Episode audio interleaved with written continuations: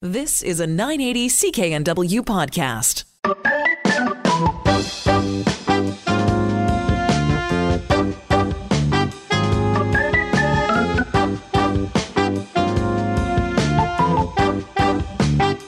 Hola, ¿qué tal? I'm Leonardo Coelho in for Marie McGrath, and this is the Sunday Night Health Show podcast. On the pod today, Madeleine Shaw, social entrepreneur and author of the book The Greater Good, discusses entering 2022 with nine months of sobriety. Plus, Maureen McGrath explains which masks your kids should wear and possible mobility issues if you get COVID 19 over the age of 50. The Sunday Night Health Show podcast starts now.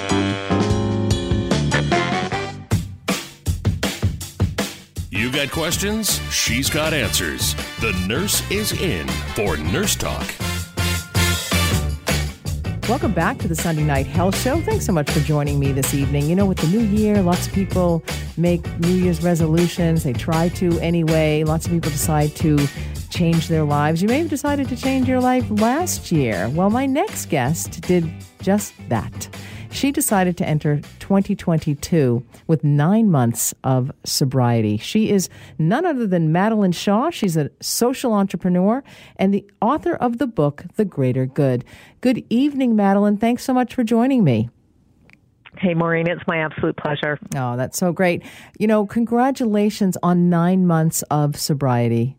That's wonderful. Oh, thanks, friend. Thank you so much. I really appreciate that. You are so welcome. What a tremendous accomplishment that is. And, and also to share your story for others who might feel that alcohol is taking up too much mental real estate or, or for whatever reason they might be struggling.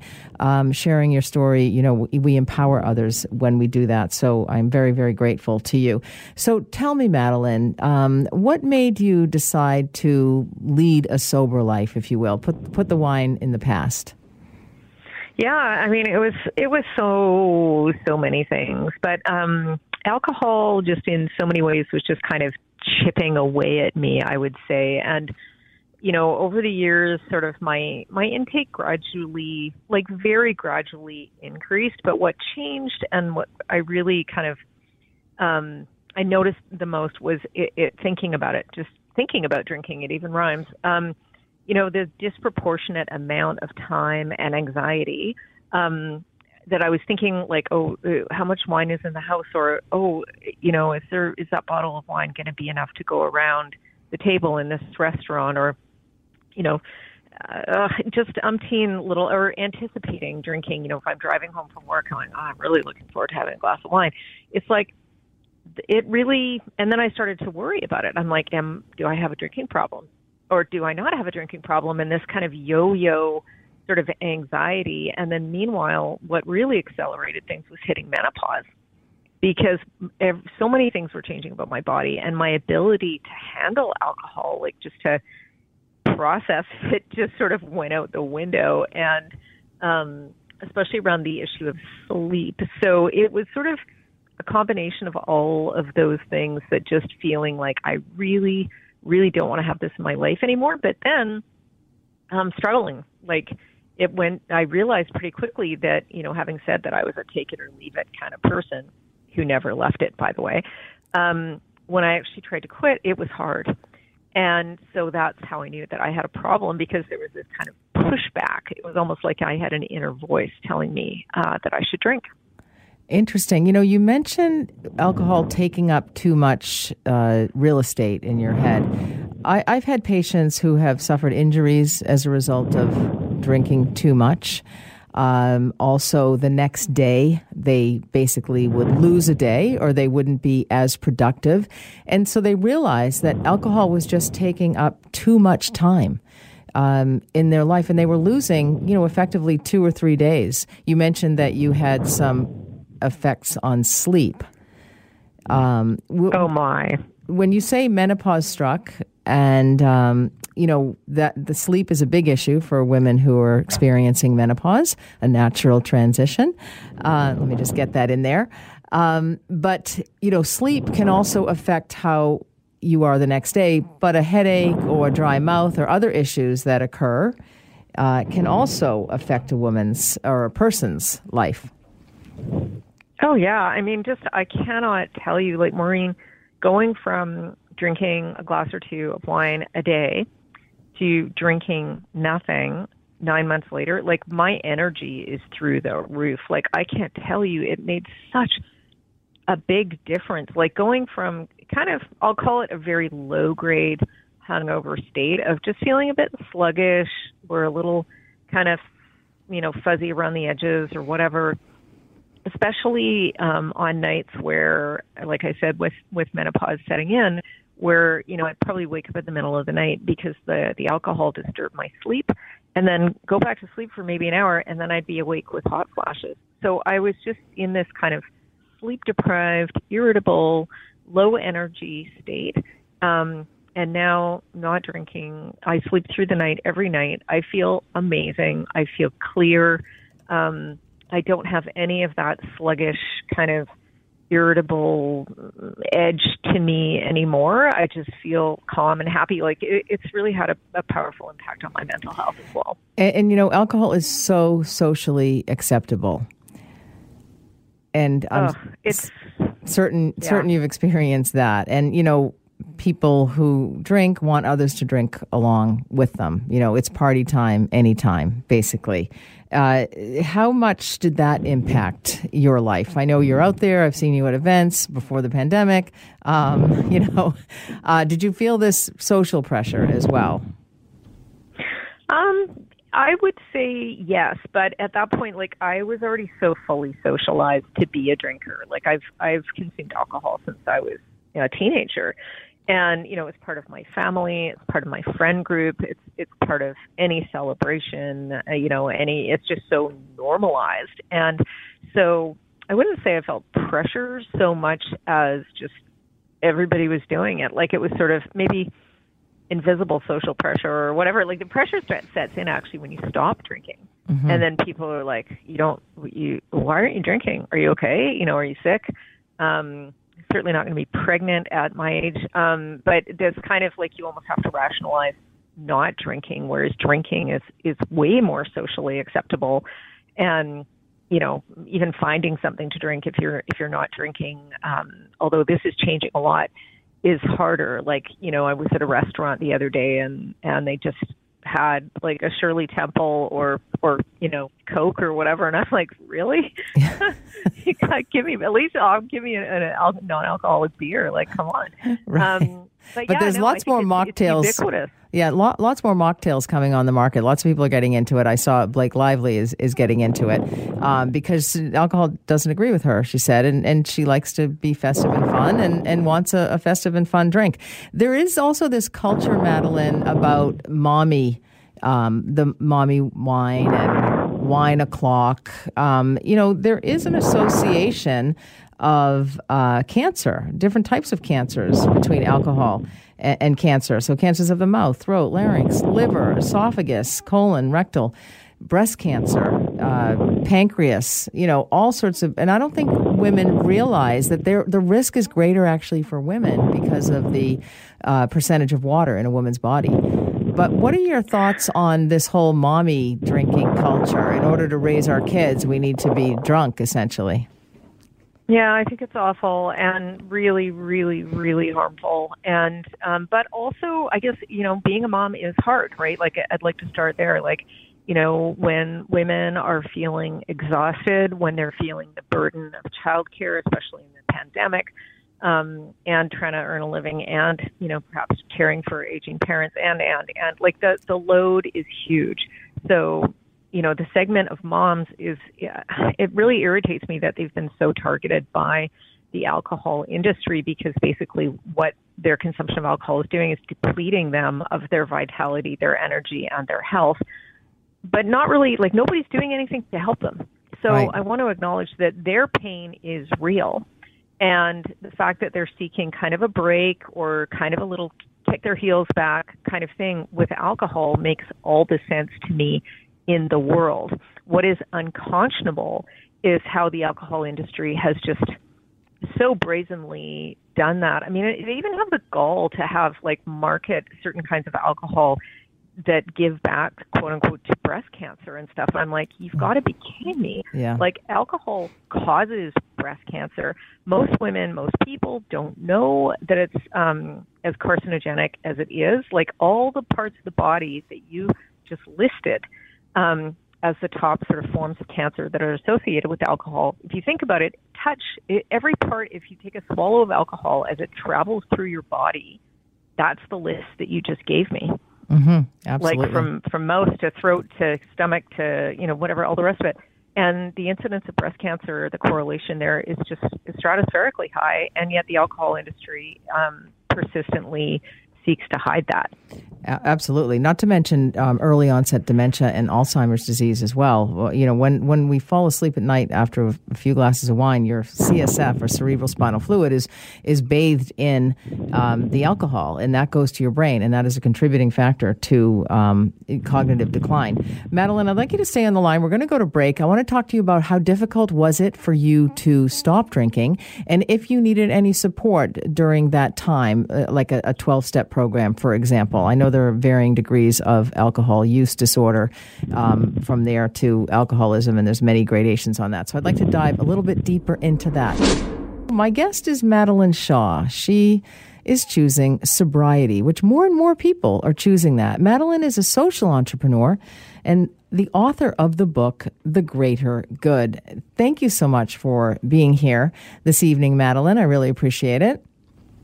It's my absolute pleasure, Maureen. Now, you mentioned that um, nine months ago you decided to give up drinking, drinking alcohol. Mainly, you were uh, drinking wine, and you said you've been drinking since you were a teenager. So, for the listeners out there who might be considering this for themselves, they might have might have heard or might feel that alcohol is taking up too much mental real estate for them. They're losing productivity. They're not feeling that great. They might be entering perimenopause or menopause, and and it, alcohol's having a different effect on them. Um, how easy was it for you to give up alcohol, and did you need to go to a support program? Yeah, um, giving up alcohol was not easy for me, not in all caps. Um, it was hard, and, and just for context, so prior to the nine month my quit date of April 14th, um, 2021, I had been trying for years. So I was having periods of intermittent sobriety. So I've I've done dry January for I don't I don't know probably four or five years now. I did a hundred day challenge in uh, 2020 um, as another sort of let's try this out and see how it goes um, kind of thing. I have read books like you wouldn't believe. Um, I, have probably read a dozen books at least on the topic of um, alcohol and addiction and sobriety and recovery and and that was immense to me and as well as joining online communities. So i do it's funny earlier today i attended a meeting of a group called the luckiest club uh, that is an online sobriety um, recovery support meeting that i love. And it's just been it was pivotal to me actually in my recovery. Um, the first meeting i attended was on april the 14th um, 2021 and but I didn't know that was going to be my last day. Like I was kind of in one of my dithering like you know this week next week like kind of waiting for a sign and um and struggling and going back and forth. And which uh, you know there's the, the the mental real estate example that I shared earlier right? Like just the stress of it and the anxiety of it. And when am I doing this? And what does this all mean? Um and I got to the meeting and I found that just being in the presence of other people in a very a way where there were no labels, there's no set kind of program, there's no religious component, there was no like anything like that. Um, I just loved it. It felt incredibly freeing, and um, for me, I would say a good half of my journey. It's like yes, alcohol is the substance, and you know I've uh, have an addiction issue with it, and that's one thing. But the other thing is wrestling with feelings of shame mm-hmm. about that and because shame is so it's so limiting and it's so kind of devastating and it really actually prevents people i believe from sharing with others and for saying hey i i, I need help or i'd like to share my story or i have questions even right um, so being in the atmosphere of this meeting um, just kind of gave me permission to sort of bring all of my confusion and anxiety and anger and fear and just everything. And it was all okay. It was like, yeah, you, it's okay. You're one of us, and we're all here to get better together and figure it out. And we're just a bunch of human beings who sort of fell into a trap, and we're helping each other to get out of that trap. And it was such a beautiful feeling. And there was a woman on the call. Her name was Hope, and uh, I just she was celebrating her, her one year of sobriety that day, and I just wanted to be her so badly. I just thought and how wonderful that she was named Hope. Right. And so, you know, having that opportunity of having kind of a role model and seeing that it was possible and that other people were also struggling the way I was struggling and that, you know, just feeling a sense of connectedness and community um, was absolutely central to my recovery. And what was your shame related to? Was your shame related to having, you know, having to give it up or drinking or some things that may have oh, happened? Just the, yeah, the whole social construct around being a quote unquote alcoholic in our culture. And I, I find the word alcoholic to be highly stigmatized. And, you know, with all due respect for people who, who claim it, you know, at the beginning of AA meetings, famously, people say, Hey, I'm, my, my name's so and so and I'm an alcoholic. And everybody says, Hi, so and so. And, and it's like, that's so great. Like that one thing alone is just like, take that, you know, shame. Um, but for me, the word was problematic. Like I didn't know how to speak about. I didn't want to feel ashamed. I, like to me, it's almost like alcoholism, alcohol use disorder, as it's more correctly referred to as, is something that carries a lot of shame in our society. It's almost seen as a moral failing as opposed to an addiction issue. And so it was really that that I had, you know, felt like I'd failed at at drinking. I quote could not drink or wasn't drinking correctly or responsibly or whatever. Whereas in fact, you know, alcohol is a highly addictive substance, and that I became addicted to, you know, duh, and um, and needed help with dealing with that, just like anybody would need to help with dealing, you know, with any other personal issue. Absolutely, it is it's a medical a moral failing. Is what no, I say. it's a medical Yeah. condition. Absolutely, and and giving it up allows you to embrace life in in such a much better manner, I would imagine, and and anyone else who is struggling with any substance use um, or or abuse. It can be shopping. It- you know, addiction comes in many forms. Unfortunately, the first one that comes to mind is alcohol and drugs, um, but you know, work can be an addiction, and shoes can be an addiction, chocolate. So, um, but you know, it's just it's just wonderful that you've um, reached this nine month mark, and it's not too far down the road. How has your life uh, changed uh, quickly, if you don't mind, some kind of high level? What what is so much better about living a sober life uh, than prior to that? well, I got all that mental real estate back, and which you know I've I've written a book. Um, I I just I feel better in every way. I sleep better. I have more energy. I'm calmer.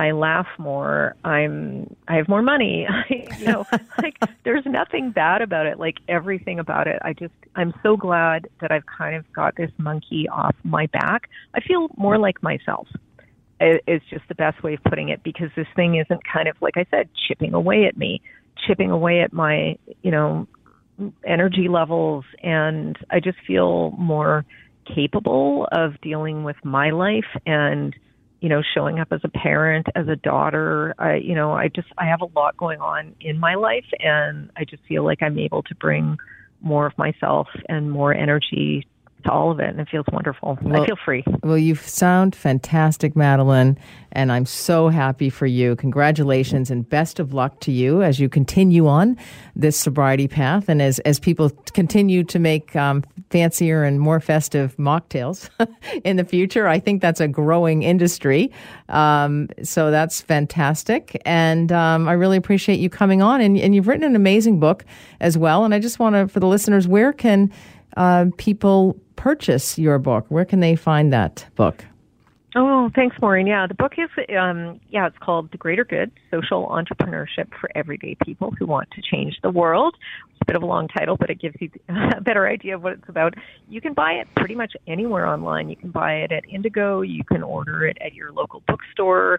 Um, you can or ask for it at your local library. Uh, yeah, it's um, anywhere even large companies that I don't like to name where you can buy books are carrying it. And people can learn more at my website, and that's at greatergood.org.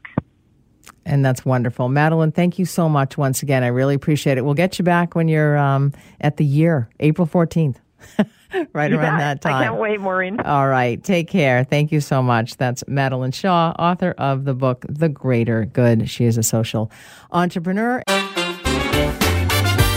Talking a lot about masks these days. And, you know, there was a while ago that uh, masks weren't even recommended, but now they certainly are, especially with kids heading back to school. But uh, we don't really know a lot about masks. Lots of confusion around masks. What type of masks should your kids wear? Well, just a little background masks are a fantastic way to reduce COVID 19 in school. So if your kids are going back to school, keep in mind a mask is a great idea because masks help to stop the virus from getting into the air if the person who is wearing the mask is infected. And, and as we know, COVID 19 is airborne. So it, those masks help protect people from breathing in the virus that is in the air. An, an effective mask has two things. It has filtration and it has a good fit. And good fit is very important. And what I mean by good fit is that it is uh, snug to your face, it covers your nose and your mouth. A lot of people wear it around their chin. No, no, no. Um, so you want to make sure, and, and just nothing irks me more than when I see somebody with their mask covering just their mouth and it's it's down below their nose. So make sure that your kids wear their masks around their nose as well. Um, elastic head straps will generally provide a better fit than ear loops, and and sometimes there are some bands that you can get that pull those straps a little bit in case they are tugging on Johnny's ears just a little bit too tight. The the filtration blocks the viruses from getting through the mask, and the highest quality mask that will be comfortably worn is better than no mask at all. Okay, so if your child is upset or crying or whatever, it doesn't feel good, just make sure that you keep that in mind that any mask is better than no mask. Typically, people younger than two years of age do not need to wear a mask because there is a risk of suffocation. And I don't think we talk a lot about that. So that's why you'll see the kids under age two not wearing that. So I just want to review some of the masks, the different types of masks. Um, the KF94, the KN94. You can have a medical mask or a cloth mask. So the most effective masks are the KF94s, the KN95s, a double mask, and then an N95 for older children if they have been fit tested for that. Because once again, you have to make sure that it fits snug to the face. The next most effective is the medical mask or a surgical mask, which is the blue one that you've seen uh, paraded around on, I'm sure, many media. Uh, programs. So, and, and then the least effective is the cloth mask. But I, I do want to mention that, you know, a surgical mask with a cloth mask on top can be very effective. Um, but more so adults would, would wear that. KF94s and KN95s are both available in children's sizes, and they have both good fit and good filtration. And make sure those ear loops as well are sized for a snug fit. So you want to make sure you check the reviews online before you purchase online because there are a number of counterfeit KN95s on the market. The N95s, which are more for healthcare providers and they need to be fit tested, um, they will not fit smaller faces. So I would say take those right out of the equation. And um, but you can sometimes use reuse these masks over a few days, but check the manufacturer's guidelines for that. Um, the surgical masks or the medical masks, they're disposable face masks. They have kid size surgical masks. They provide good filtration, but they actually don't provide a very tight fit. And the fit of a surgical mask, as I mentioned, can be improved with a simple modification, which is tying a knot on the ear loops to create that more snug fit. Or you can use, um, it, it's called a mask brace actually, and it's a device that's put um, behind the head and that will pull um, those ear loops a little bit tighter. Then there's the cloth mask. Fabric masks or cloth masks can help reduce the spread of COVID 19, but they might have both poor fit and poor filtration. And that's why you don't want to use them as your first choice. Effective kid size fabric masks have two layers of tightly woven fabric, and then there's a third layer of non woven woven fabric that uh, is made of polypropylene. There's a nose wire, and all these masks actually have a nose wire, which I didn't mention before, and that will help to reduce the gaps around the nose. And then uh, cloth masks often have an adjustable ear loop. But it's very important that your child wear a mask in school or when they're going off to other activities or even if they're coming with you to the grocery store um, or running errands, going into the doctor's office. So, you know, especially in time of Omicron, but during this pandemic, we've learned it is very important that kids wear their masks as well. Being in school is very, very critical for development, for growth and development. It's important that schools have good air filtration systems as well and HEPA filters, MERV 13 or greater filtration uh, systems. And so, because it is airborne, you want to keep the windows open or make sure that your school has uh, good air filtration uh, you know, sometimes they need to be upgraded. And, and oftentimes we can, though, use air scrubbers and air purifiers. Those are extremely helpful to clean the air as well. And they will actually kill up to 99% of viruses, including the coronavirus. So, uh, masks, again, I hear a lot of misinformation about masks all over the place. So I just thought it would be important to provide you with that information about masks so that uh, you're wearing your mask and your children are wearing your mask. And, you know, it's to protect others. There's a lot of things that we do, like getting vaccinated, that protects us from uh, increased burden of disease, hospitalization, and death. So that's something we do for us. Washing our hands that's also something we do for us and for other people.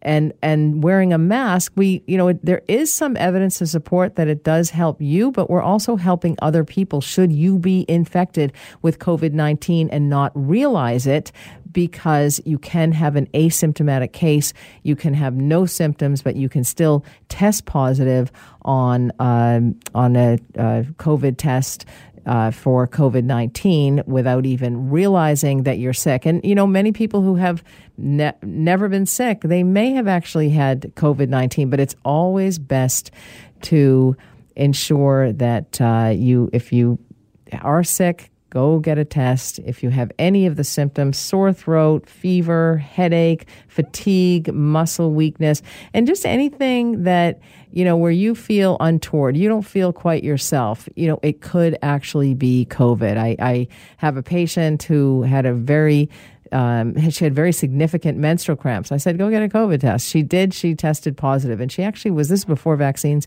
and she became quite ill.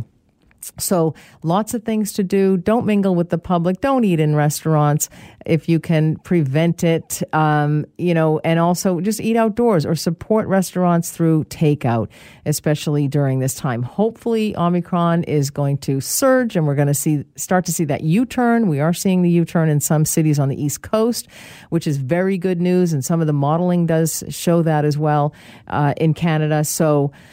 Hopefully, we have a few more weeks of this, but uh, nonetheless, during this time and maybe even afterward, a lot of people have really appreciated, myself included, not getting sick all winter, which is really nice. Added benefit of wearing a mask. So, I don't know. We might be wearing masks for the rest of our lives. Anyway, I'm Maureen McGrath. Hey, you look younger when you have a mask on. don't fret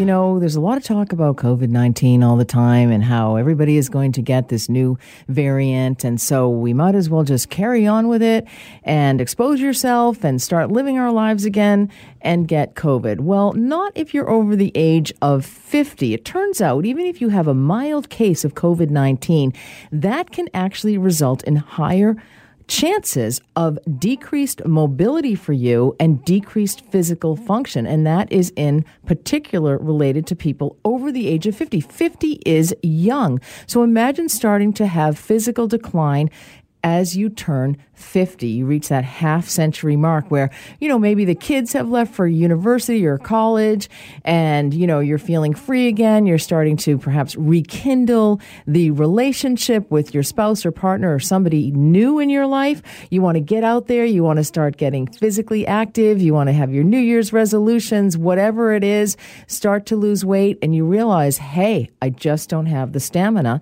that I had before. This study was published in the Journal of American Medicine Network Open, and it looked at data on the mobility of more than 24,000 Canadians that were of advancing age. And that is actually the number one comorbidity. People don't realize that. So, uh, you know, I've been one to be saying all along, you don't want to get COVID. You don't want to risk long haul COVID symptoms, and you certainly don't want to risk your good mobility and good physical function uh, to COVID. And so I say that's why it's still incredibly important to, not to mingle with the public, to wear your mask and up your mask, either a surgical with a cloth mask over it to increase the fit, to improve the fit, or a KN95 or a KN94.